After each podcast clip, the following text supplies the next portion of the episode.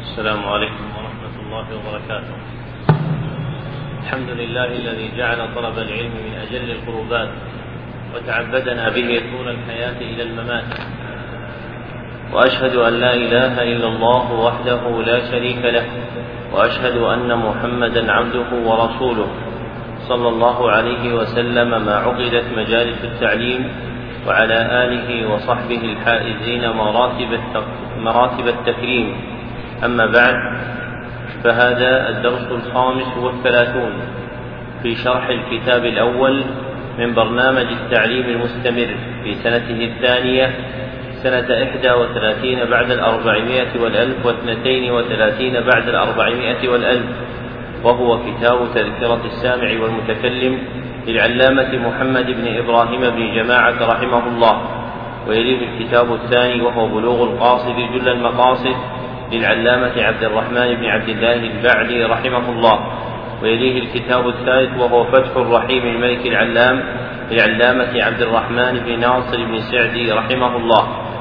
وقبل الشروع في قراءة الكتاب الأول أود التنبيه إلى أمرين. أحدهما سيكون إن شاء الله تعالى بعد عصر غد درس المسجد النبوي في هذا الشهر وهو في برنامج جمل العلم. في انتخاب جملة من مقرراته. وبرنامج جمل العلم توجد مقرراته مضمومة في مجلد واحد موجودة في طرفي المسجد. فمن لم يصب منه نسخة فإنه بعد انقضاء الدرس يأخذ نسخته. والأمر الثاني سيكون إن شاء الله تعالى يوم الخميس المقبل الثاني من شهر جمادى الآخرة. يوم الخميس بعد صلاة الفجر والعصر والعشاء قراءة كتاب شرح ملا علي القارئ. على ثلاثيات البخاري وهو أحد الكتب التي بقيت من الدرس السابق من برنامج اليوم الواحد التاسع. وللتنويه بهذين ذكرت هذا التنبيه. نعم. الرحيم الحمد لله رب العالمين وصلى الله وسلم وبارك على عبده ورسوله نبينا محمد وعلى آله وصحبه أجمعين. اللهم اغفر لنا ولشيخنا وللحاضرين ولجميع المسلمين. قال المصنف رحمه الله تعالى الرابع إذا حصر الواقف سكن المدارس على المرتبين بها دون غيرهم لم يسكن فيها غيرهم. على المرتبين بها دون غيرهم لم يسكن فيها غيرهم فإن فعل كان عاصيا ظالما بذلك. وإن لم يحصر الواقف ذلك فلا بأس إذا كان الساكن أهلا لها. وإذا سكن في المدرسة غير مرتب بها فليكرم أهلها ويقدمهم على نفسه فيما يحتاجون إليه منها. ويحضر درسها لأنه أعظم الشعائر المقصودة ببنائها ووقتها لما فيه من القراءة والدعاء للواقف والاجتماع على مجلس الذكر وتذاكر العلم. فإذا ترك الساكن فيها ذلك فقد ترك المقصود ببناء مسكنه الذي هو فيه وذلك يخالف مقصود الواقف ظاهرا. فإن لم يحضر غاب عنها وقت الدرس لأن عدم مجالستهم مع حضوره من غير عذر إساءة أدب وترفع عليهم واستغناء عن فوائدهم واستهتار بجماعتهم. وإن حضر فيها فلا يخرج في حال اجتماعهم من بيته إلا لضرورة ولا يتردد إليه مع حضورهم ولا يدعو إليه أحدا أو يخرج منها منه أحدا ولا يتمشى في المدرسة أو يرفع صوته بقراءة أو تكرار أو بحث رفعا منكرا. أو يغلق بابه أو يفتح أو يفتحه بصوت ونحو ذلك. لما في ذلك كله من إساءة الأدب على الحاضرين والحمق عليهم. ورأيت بعض العلماء القضاة الأعيان الصلحاء يشدد النكير على إنسان فقيه مر في المدرسة وقت الدرس. مع أنه كان قيما بمريض في المدرسة قريب للمدرس وكان في حاجة له الخامس ألا يشتغل فيها بالمعاشرة والصحبة أو يرضى من سكنها بالسكة والحربة ألا يشتغل فيها بالمعاشرة والصحبة أو يرضى من سكنها بالسكة والحربة بل يقبل على شأنه وتحصيله وما بنيت المدارس له ويقطع العشرة فيها جملة لأنها تفسد الحال وتضيع المآل. كما تقدم واللبيب المحصل يجعل المدرسة منزلا يقضي وطره منه ثم يرتحل عنه. فإن صاحب من على تحصيل مقاصده ويساعده على تدمير فوائده وينشطه على زيادة الطلب ويخفض عنه ما يجده من الضجر والنصب ممن يوثق بدينه وأمانته ومكارم أخلاقه في مصاحبته فلا بأس بذلك بل هو أحسن إذا كان ناصحا له في الله غير لاعب ولا لاعب. ولتكن له أنبة من عدم ظهور الفضيلة مع طول المقام في المدارس ومصاحبة الفضلاء من أهلها وتكفل سماع الدروس فيها وتقدم غيره عليه بكثرة التحصيل. وليطالب نفسه كل يوم باستفادة علم جديد ويحاسبها على ما حصلته فيه. ليأكل مقرره فيها حلالا فإن المدارس وأوقافها لم تجعل لمجرد المقام ولا لمجرد التعبد بالصلاة والصيام كالخوارق بل لتكون بل لتكون معينة على تحصيل العلم والتفرغ له والتجرد عن الشواغل في أوطان الأهل والأقارب. والعاقل يعلم أن أبرك الأيام يوم يزداد فيه فضيلة وعلما ويكسب عدوه من الجن والإنس كربا وغما.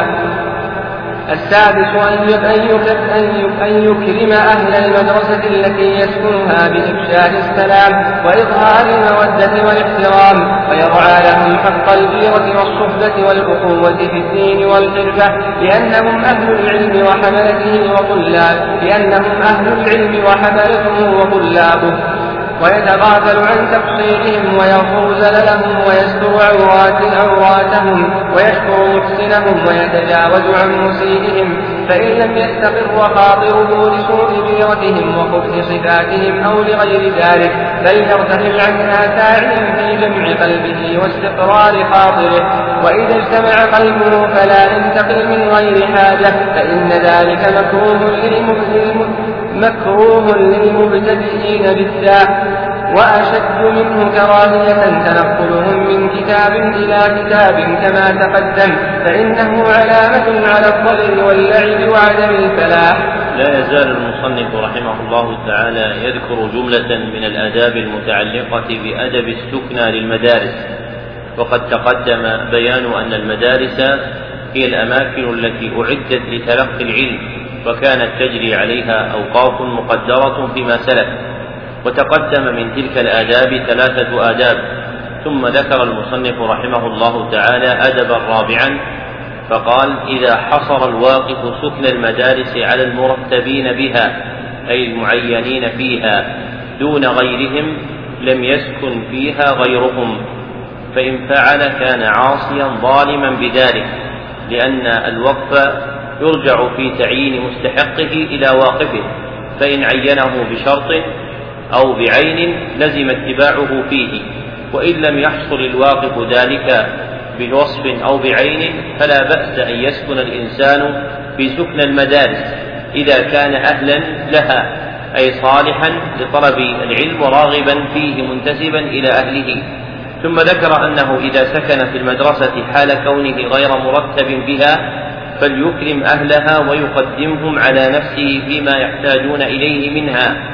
لأنهم هم أولى بشرط الواقف فإذا كانوا مرتبين من قبل الواقف فهم أحظ بشرطه ومصرفه ومن أدبه فيها أن يحضر درسها لأنه أعظم الشعائر المقصودة ببنائها ووقفها لأن المدارس تبنى لتلقي العلم وتعقد فيها الدروس لأجل نشره فمن أعظم المهمات التي ينبغي أن يقوم فيها ساكن المدرسة هو حضوره دروسها. ثم ذكر أن الدرس فيه من القراءة والدعاء للواقف والاجتماع على مجلس الذكر وتذاكر العلم ما يدعو إلى حضوره لأجل هذه المعاني. ثم ذكر أنه إذا ترك الساكن فيها ذلك أي حضور الدرس فقد ترك المقصود ببناء مسكنه الذي هو فيه وذلك يخالف مقصود الواقف ظاهرا فإن الواقف لم يقف هذا الوقت إلا على طلاب العلم الذين يقصدون حضور الدروس المعقودة في تلك المدرسة. ثم قال فإن لم يحضر يعني في المدرسة غاب عنها وقت الدرس لأن عدم مجالستهم مع حضوره من غير عذر إساءة أدب. فلا يحسن به أن يكون موجودا في سكن المدرسة ثم يترك حضور الدرس والاجتماع عليه لأن ذلك دون عذر هو إساءة أدب وترفع عليهم واستغناء عن فوائدهم. واستهتار بجماعتهم أي عدم مبالاة باجتماعهم على مقصودهم من العلم. ثم قال وإن حضر فيها. يعني في المدرسة فلا يخرج في حال استماعهم من بيته أي محل سكنه فيها إلا لضرورة. فإذا لم يقصد حضور الدرس فإنه يبقى في دار سكناه ولا يخرج إلا لضرورة ولا يتردد إليه مع حضورهم ولا يدعو إليه أحدا أو يخرج منه أحدا. بل يلزم سكناه ولا يحدث لهم ضجيجا بالدخول والخروج فيه ولا يتمشى في المدرسة أو يرفع صوته بقراءة أو تكرار أو بحث رفعا منكرا أو يغلق بابه أو يفتحه بصوت أو يفتحه بصوت يعني مزعج ونحو ذلك لما في ذلك كله من إساءة الأدب على الحاضرين والحمق عليهم.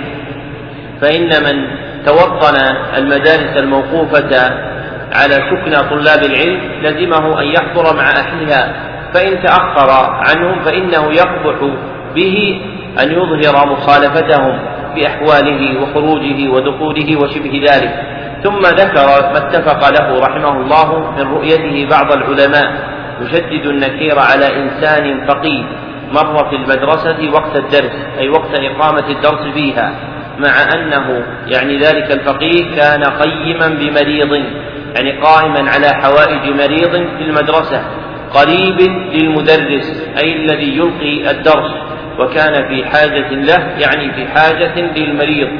وهذا من المبالغة في التشديد على الوفاء بشرط الواقف فمن سكن في سكن معد لطلاب العلم فيجب عليه أن يلتزم بشرط واقفه من انتسابه إليهم وحضوره معهم. ثم ذكر الأدب الخامس فقال ألا يشتغل فيها يعني في المدرسة بالمعاشرة والصحبة أي بمخالطة الناس بحيث يجعل ذلك ديدانا وعادة له أو أن يرضى من سكنها بالسكة والحظبة يعني بقضاء حاجته وملء بطنه فإن السكة قضاء الحاجة ونيل الوطر والحظوة والحظبة ملء البطن وحصول الشبع فلا ينبغي أن يكون مقصوده من سكناه هو أن يفوز بهذا وذاك بل يقبل على شأنه وتحصيله وما بنيت المدارس له من التحصيل وطلب العلم ويقطع العشرة فيها جملة يعني معاشرة الناس فيها لأنها تفسد الحال وتضيع المآل كما تقدم. فإن معاشرة الناس إنما تؤخذ على قدر الحاجة وما زاد عن الحاجة فإنه يرجع على الإنسان بالضرر. وتقدير الحاجة هو ما ذكره محمد بن أبي نصر الحميدي صاحب الجدوى رحمه الله من أن الحاجة مقترنة بطلب دنيا أو إصلاح دين كما قال في بيتين شهيرين له لقاء الناس ليس ويفيد شيئا سوى الهذيان من قيل وقال فأقلل من لقاء الناس إلا لأخذ العلم أو إصلاح حال فالمأذون به من المعاشرة ما حصل به تقويم حال العبد في دينه أو دنياه. وما زاد عن الحاجة فإنه يرجع على الإنسان بالضرر. ثم قال واللبيب المحصل يجعل المدرسة منزلا يقضي وطره منه يعني حاجته وبغيته منه ثم يرتحل عنه. فهو لا يقصد أن تكون دار إقامة دائمة بل يريد أن يستعين بها على تحصيل العلم فإذا حصله خرج منها. ثم قال فإن صاحب من يعينه على تحصيل مقاصده ويساعده على تكميل فوائده وينشطه على زيادة الطلب ويخفض عنه ما يجده من الضجر والنصب ممن يوثق بدينه وأمانته ومكارم أخلاقه في مصاحبته فلا بأس بذلك بل هو أحسن. أي أن الصحبة التي تعين على تحصيل المقصود من نيل العلم وإحرازه صحبة حسنة ممدوحة. إذا كان ذلك المعاشر ناصحا له في الله غير لاعب ولا لاهن. فالمنتخب من الأصحاب للمعاشرة بالعلم هو من أعانك على ذلك المقصود وهو المعاشر للفضيلة. فالذي يعاشر للفضيلة هو الذي ينبغي أن ينتخب أخا صالحا وخليقا مجالسا. وأما ما عدا ذلك ممن يعاشرك لأجل لذة أو منفعة فإذا حصلهما تركك فإنه لا ينبغي أن يتخذ صاحبا معاشرا. وكما ينتخب الإنسان مطعمه ومشربه إذا أراد أن يصيب طعامه فقمين بالعاقل أن ينتخب معاشره من الخلق لأن المرء يتأثر بأصحابه خيرا وشرا قوة وضعفا إقبالا وإدبارا.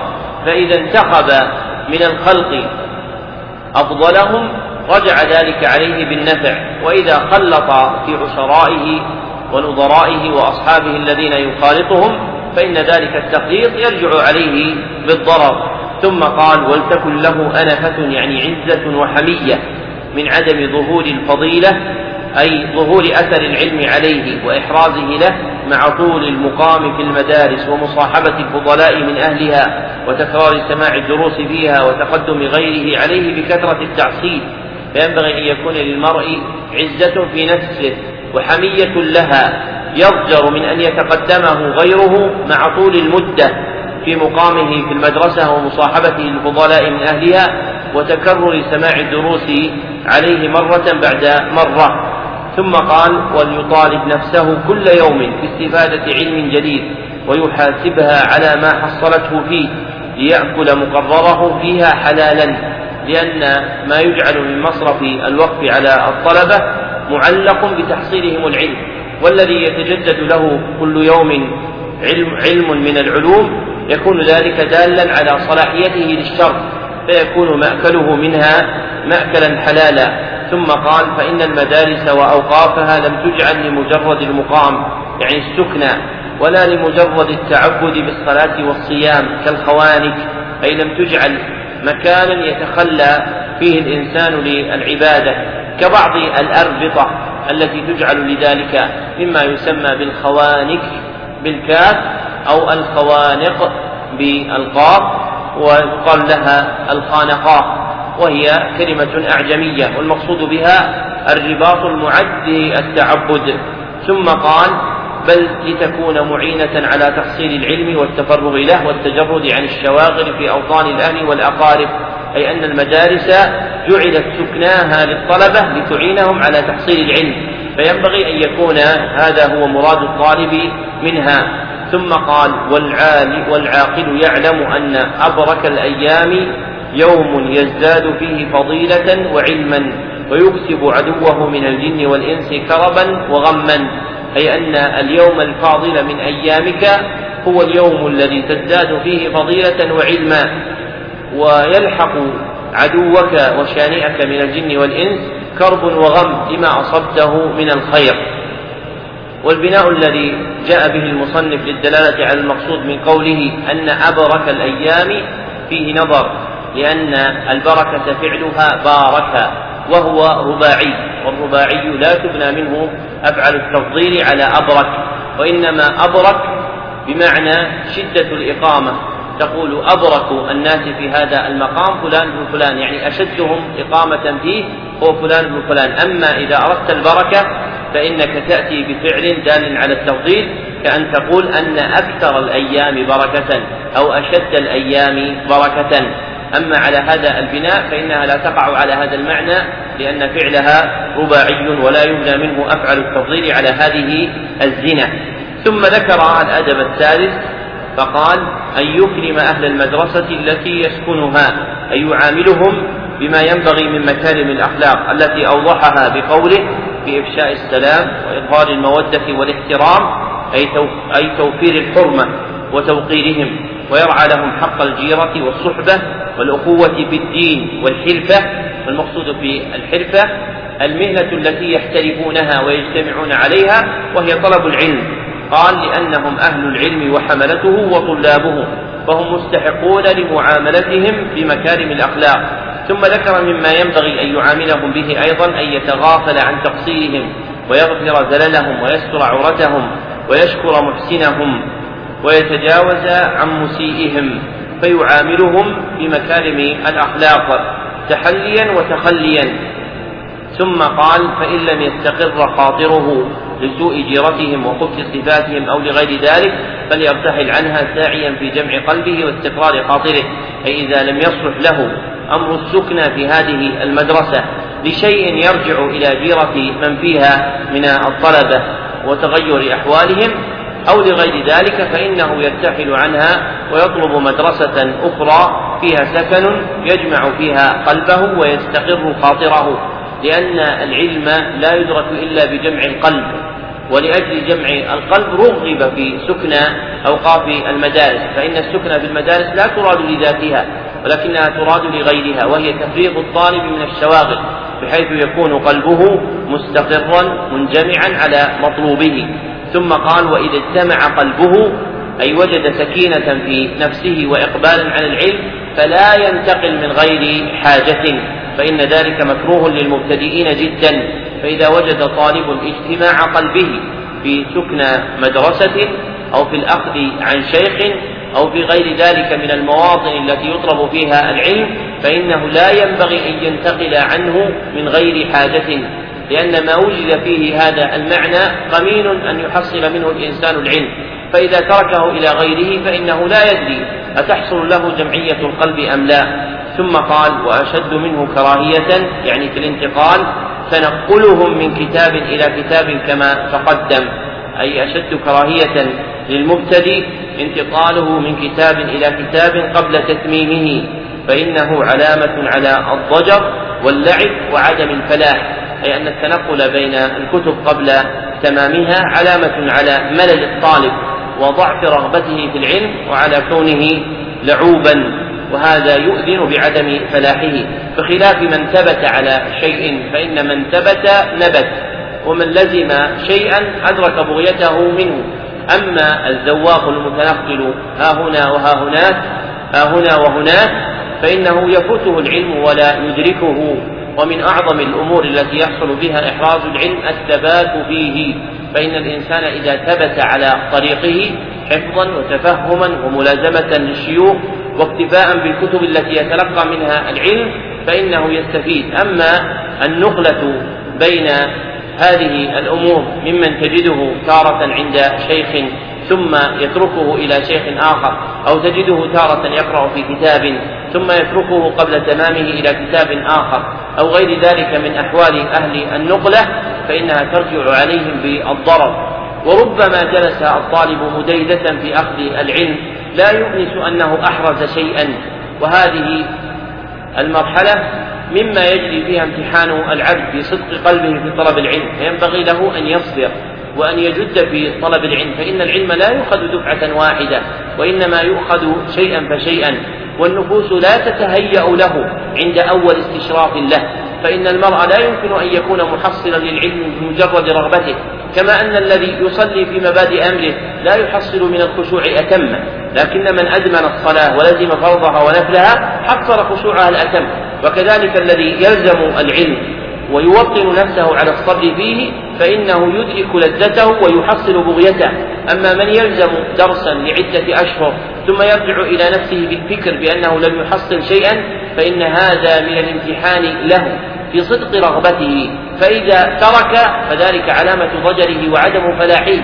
لكن إذا صابر ورابط وأخذ على نفسه فإنه قميل له بعد مديدة أن يترشح للذة العلم وأن يدركها وأن يحصلها وأن يؤنس إدراكه للعلم وأن يذوق حلاوته فيحمله ذلك على الازدياد منه. والمقصود أن الإنسان ينبغي له في المبادئ أن يصبر نفسه لأن الفضائل مرة الأوائل حلوة الأواخر. فالإنسان إذا أراد أن يطلب العلم حصلت له مشقة وربما دعته نفسه إلى أن يترك درسا إلى درس أو أن يترك شيخا إلى شيخ أو بلد أو أن يترك بلدا إلى بلد. ولا يكون ذلك نافعا له. ولكن النفس لضجرها ومللها وضعفها وأوانها تدعوه إلى مثل هذه الأحوال. فإذا أجاب داعيها وسار إلى رغبتها أضر بنفسه. وهذا آخر البيان على هذه الجملة من الكتاب. وبالله التوفيق.